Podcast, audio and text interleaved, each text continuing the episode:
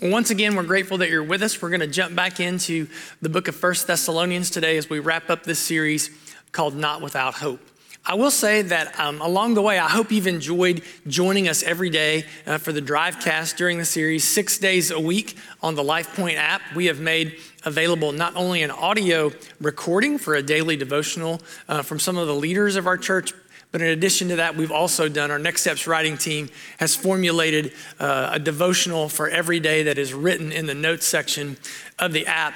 Uh, just for an update on that, we've had over 11,000 uses of the app uh, just during uh, the three weeks uh, at the end of this series where we've been doing that. And so, just to make you aware, the Drivecast will transition next week back to its former format. So, if you've joined us uh, just now, maybe for the first time, in utilizing the Drivecast as a way to engage Scripture and to pray as you begin your day, you can continue to do that on the app or if you are subscribed wherever you get uh, podcasts. That'll return uh, starting next Monday. I hope you'll continue uh, with us uh, on the Drivecast journey. So, in chapters four, uh, and then a little bit at the beginning of chapter five, uh, we're going to continue to talk about this idea of hope.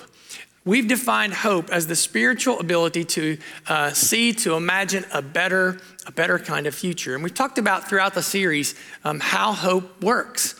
And we've said that we think about it like past, present, and future, right? Past, that's who I was. Present is who I am. And future is who I'm going to be. And what Paul has said to these Thessalonians, um, these believers, this church that he planted is hey, look, you are not who you were.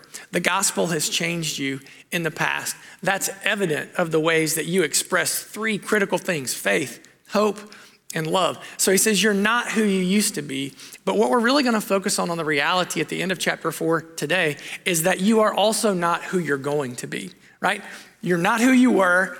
Who you are sometimes feels um, crunched by chaos and circumstances, but there's this wonderful reminder that in the future, things are going to be different. And you're not, you're not who you're ultimately going to be. It's this idea that this life that we are living now, the average 75 to 79 years that we get in this world, is not beginning and end. Rather, this life is part one of a thousand part documentary that every life is, in a sense, an unfinished sentence. And so, this idea that Jesus then is the source of enduring hope maybe becomes more of a reality for us uh, today than any other, uh, any other passage in the series. So if you got a copy of scripture and you want to turn uh, there, you can turn over to 1 Thessalonians uh, chapter 4, and we will jump in in uh, verse 13 as Paul starts to talk to us about what is going to happen at either the end of our lives or when Christ returns. Verse 13, Paul says, But I do not want you to be uninformed, brothers, about those who are asleep, that you may not grieve as others who uh, do not have hope. Um, Paul begins talking about in these verses as he transitions uh, this idea that, um, that life changes. That as we grow and go through life, uh, you kind of reach a point where you start to think about the end.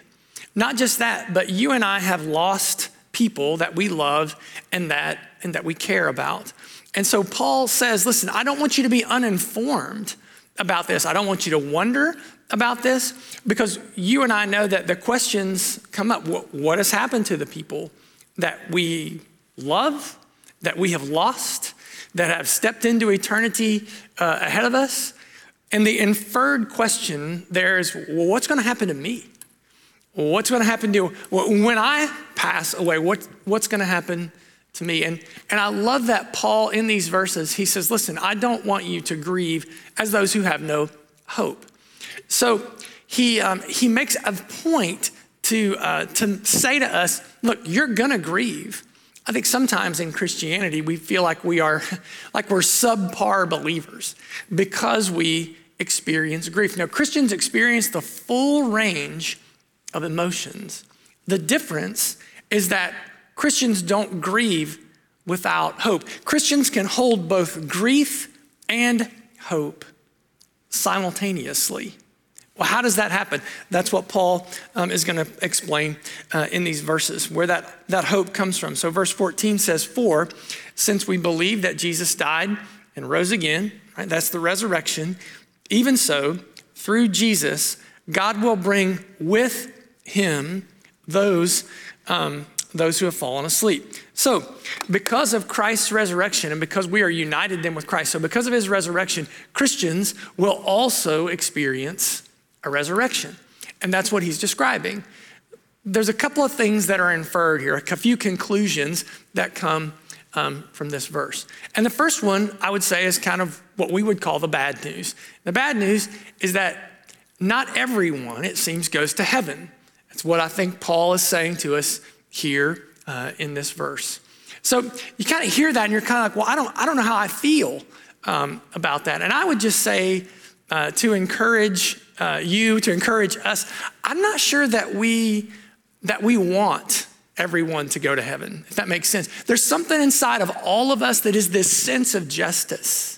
That um, the Adolf Hitlers of the world, the Ted Bundys uh, of the world, who have expressed evil on top of evil on top of evil, who've been murderous and abusive, if they don't repent in this world and if they don't turn their lives uh, towards Christ. And if they don't express remorse for the things uh, that they've done, um, as a matter of fact, I think it would be the most unnatural thing in the universe for Jack the Ripper, um, uh, assuming that he never repented and never expressed faith in Christ, for him to someday step into eternity and to spend eternity in God's presence. I don't think that.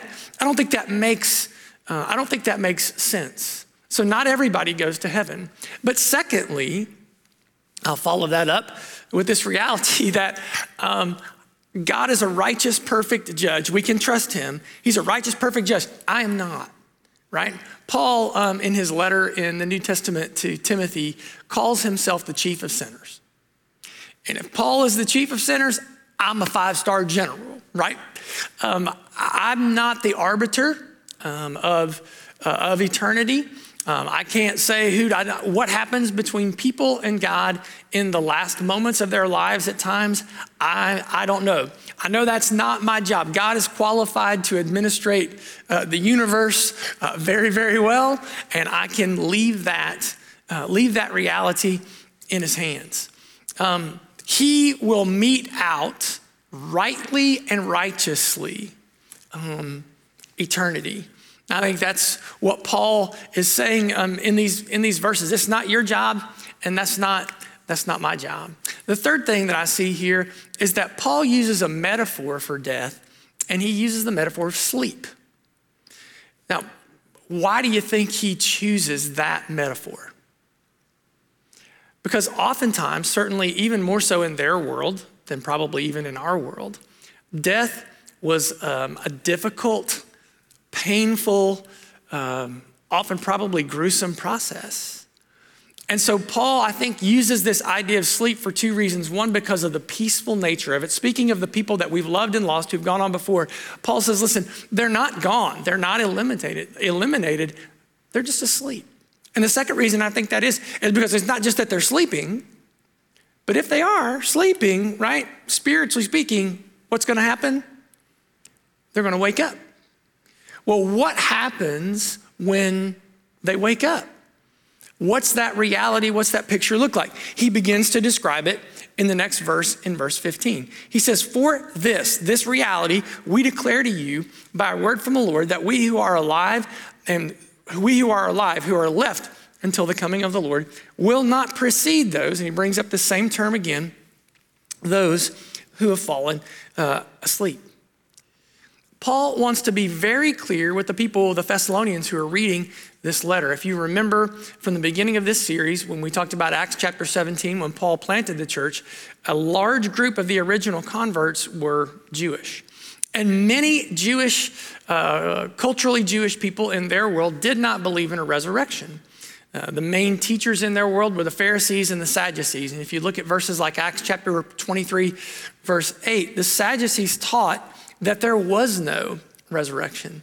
So, in these Christians' minds, um, as they're just learning about Christ and what it means to live out the gospel, Paul is beginning to alter their thinking about eternity. What they were probably banking on at this time is it's just the people who are alive whenever Christ returns, that those were the people who were going to experience eternity. But Paul is trying to comfort them. He's trying to say, no, no, no. The people that you've loved, who've trusted Christ, have a relationship with Him, who have already gone on in front of you, they are not gone. They are asleep. And as a matter of fact, it's not just that they're asleep. We don't outpace them, we don't outrun them, but actually just the opposite. Rather, they're going to outpace us when it comes to the return of Christ. And he explains that then, or begins to explain it in verse 16. He says this For the Lord himself will descend from heaven with a cry of command, with the voice of an archangel, with the sound of the trumpet of God, and the dead in Christ will rise, uh, will rise first. So, a couple things that are clear. Whenever Jesus returns uh, to this world, First of all, it's going to be audible. It's there's, there's the cry of an archangel, there's the cry of command, there's the sound of a trumpet. When Jesus returns, it's going to be loud. And attention uh, audibly will be drawn to that, but not just attention audibly, there will also be attention uh, visually. It won't just be audible, but it'll be visible. And the reason you know it's visible is because he says here that the dead in Christ, their physical right bodies, they will be raised um, first. And I started to think about that um, as I've been studying over the past couple of weeks uh, for this message. And I thought about, from a perspective that I've really never thought about before, from the limited amount of research um, that I could do, my best guess is that there are somewhere between 50 billion, maybe, maybe to a couple, a hundred billion Christian graves in the world. That's a pretty conservative estimate. So if you can imagine, at the moment um, God chooses to send Jesus right back to the earth, and all of a sudden, what's going to happen is that 50 billion to 200 billion people are going to raise, their physical bodies are going to be raised up um, out of the ground. Graves will break I, I, don't know a lot about how tectonic plates move in the world and what causes earthquakes, but I believe there's gonna be there's gonna be a shaking. If you can imagine um, how many people have died, for example, at sea. All of a sudden, all over the world, all the oceans of the world are gonna be stirred and moved. I don't know if it's gonna cause earthquakes and tsunamis, but it's gonna be audible and it's going to be it's gonna be visual at the return of Christ. The world is going to take notice. And so um, the next question that probably comes up in your mind, certainly comes up in my mind, is okay, Jesus is going to return. What then what happens? And there's some uh, Christian debate, I'll say, about that. A couple of weeks ago, uh, if you want to reference back, Pastor Chad talked about chapter three, um, and he referred to uh, the rapture and what's going to happen at that initial moment. So, what do we agree on, and what is there debate, uh, healthy debate or disagreement about? Um, while I would say most Christian scholars agree um, that the scriptures clearly teach that Christ is going to return, there's a little bit of, of, debate about this idea of what's called the millennium, thousand year uh, reign of Christ. The scripture teaches that it's going to occur. There are different views on how it's going to occur. So here's what I'm going to do I'm going to do my best to give you a quick flyover of three of these views. And the reason I'm going to give you a quick flyover um, is because in the fall, we are looking forward to studying the book of Revelation together in the fall, where we'll spend a little more time uh, unpacking uh, these views. At the same time, I didn't just want to uh, kind of whisk by and, and not mention uh, those. So, three views uh, of what's going to happen in the, in the millennial kingdom. The first view is called premillennialism. Now, the millennium, again, thousand year reign of Christ. Pre means before. So, this is the idea that Jesus is going to return before this reign of the millennial kingdom, Jesus and the believers reigning here over the world. And in premillennialism, the idea is that Christ is going to return militant uh, and victorious, that we will join him in, uh, in reigning over this kingdom for uh, a literal um, 1,000 1,000 years. I'll give you a name or two um, if you study um, uh, more broadly in Christianity that maybe that would be tied uh, to this view. So this would be like a more modern thinker like John Piper, uh, Charles Spurgeon from a couple of years ago. This is the view that they kind of held to. The second view is called amillennialism. The ah on the front is a, is a prefix of negation, right? So literally it means no millennium. And the idea really that amillennialists have is that this, um, the, this millennium is a little more figurative and not as, as literal, um, but it's happened between the first coming of Christ and the second coming of Christ. So they would say it's actually going on um, right now, um, that we are actually experiencing uh, the millennial reign of Christ right now. Like I said, it's a little more figurative and a little less a little less literal. Uh, some people that would identify you, maybe names you would identify here would be um, early church thinker Augustine, uh, Martin Luther, John Calvin uh, would all fall into this camp. The third camp is postmillennialism. So, post meaning after. So, it's the idea that Jesus is going to return after the millennium. And again, postmillennialists, they would see the book of Revelation as something that um, is not so much as going to happen in the future, uh, rather, uh, they would see that from a past, um, more of a past uh, perspective, like a figurative perspective. So that what John saw in the Revelation were things that were immediately coming in terms of the Roman kingdom, and he was writing to Christians then, not necessarily about future events as much that are still out ahead of us. Um, people who maybe you would think about who you would know, Jonathan Edwards, maybe America's greatest uh, theologian or most well known theologian, would agree with that view. Now, you're probably going to ask, well, Dean, what's your view? Um, I would say two things. Number one, I think it's really important, it's critical that you begin to study and understand and make a determination for yourself how you see God's word um, teaching uh, this, uh, teasing this out um, in the scriptures and you adhere to, hey, this is what I sense and see the scripture say. I think there's a lot of value in that. But secondly, um, from my perspective, I was raised in, um, in a church where we taught a premillennial view. And I do tend to lean more uh, in that perspective until I study the postmillennial view. And then sometimes I start to think, eh, I'm not sure. Maybe I'll lean a little more, a little more that way. Um, but reality, the, irregardless of what it is necessarily, which view you choose, there are um, Christians that we would align ourselves with their theology throughout uh, history and even today that we learn from that hold to all of these different views. Now, where there is agreement among all them is what's called the doctrine of imminency. And the idea there is that Christ could return at any moment. Anytime on the apocalyptic calendar that we dream of that's out in front of us, everyone is in agreement that Jesus can return here. He can come back um, at any time. It could be 100 days from now. It could be 100 years from now. It could be 10 days. It could be one day. It could be two day. Um, it could be right now. That would have been really awesome, wouldn't it? If we could have just timed that up uh, just for the, for the right moment. Um, the doctrine of imminency, there's something inside of you and there's something inside of me that when it comes to thinking about future things, when it comes to studying the future, that we want to know the information. We want to know the when. Human beings want a future calendar. God wants a daily relationship. Human beings want certainty God wants us to be ready. The idea of sharing enough information, if God wanted it to be clear to us what was going to happen, exactly what was going to happen, and what of all of the types of information, and this is what the mark of the beast is going to be, and this is what when Jesus, and then you could put it all. And if God wanted that, He could have done that, but He didn't.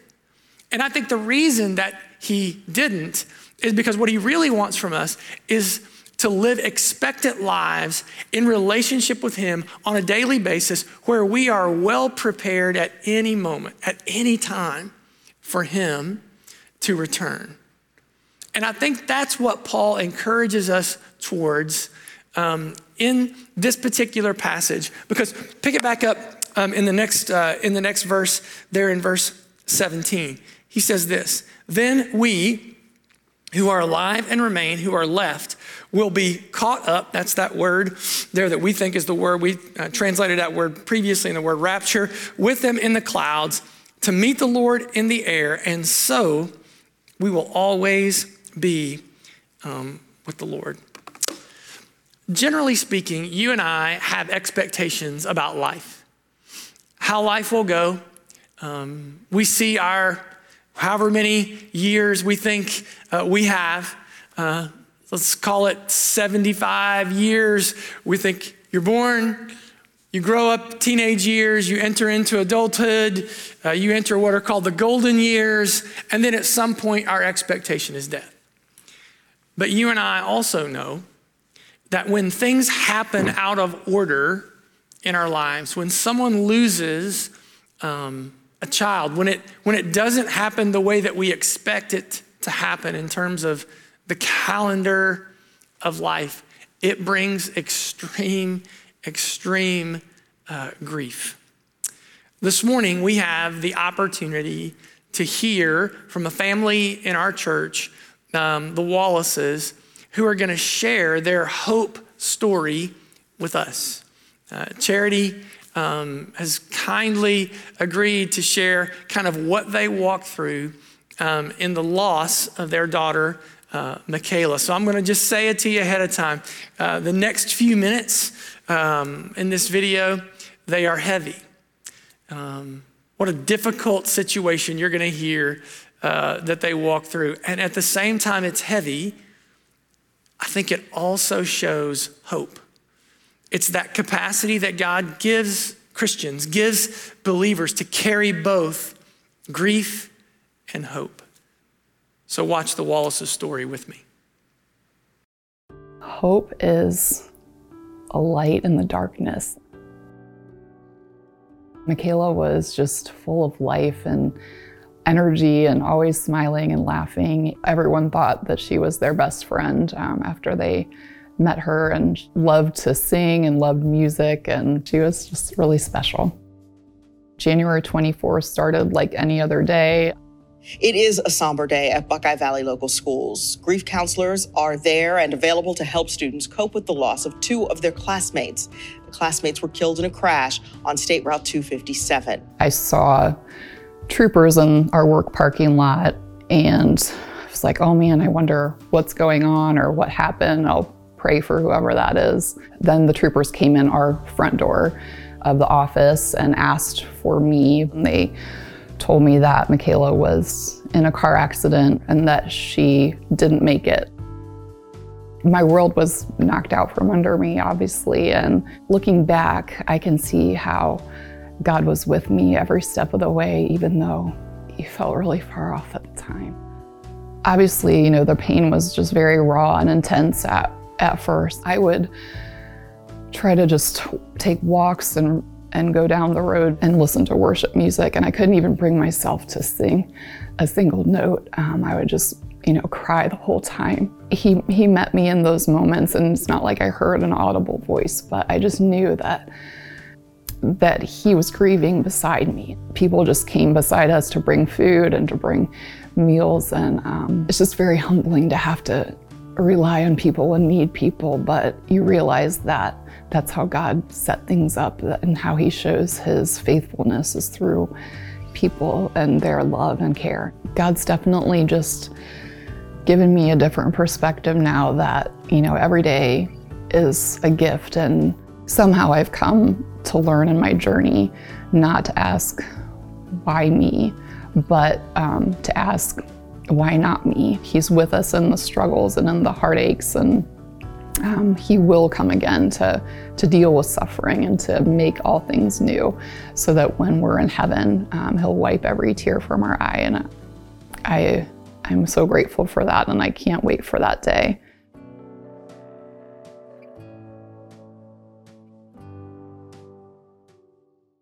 That's tragedy uh, bound by beauty. And I think the expression of this text that we have read today is exactly what you hear Charity say there at the end of the video when she says that I'll know I'll see Michaela again.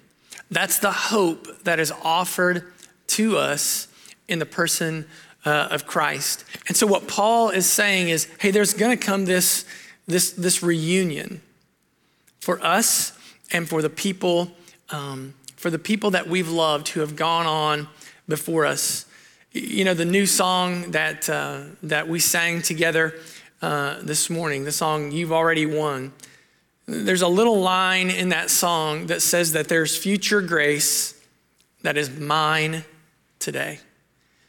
Uh, that's what Paul has been teaching the Thessalonians throughout this book. You're not who you used to be. That's evidenced by what God is doing in your life right now, which is also encouragement to you that you're not who you are, you're gonna be.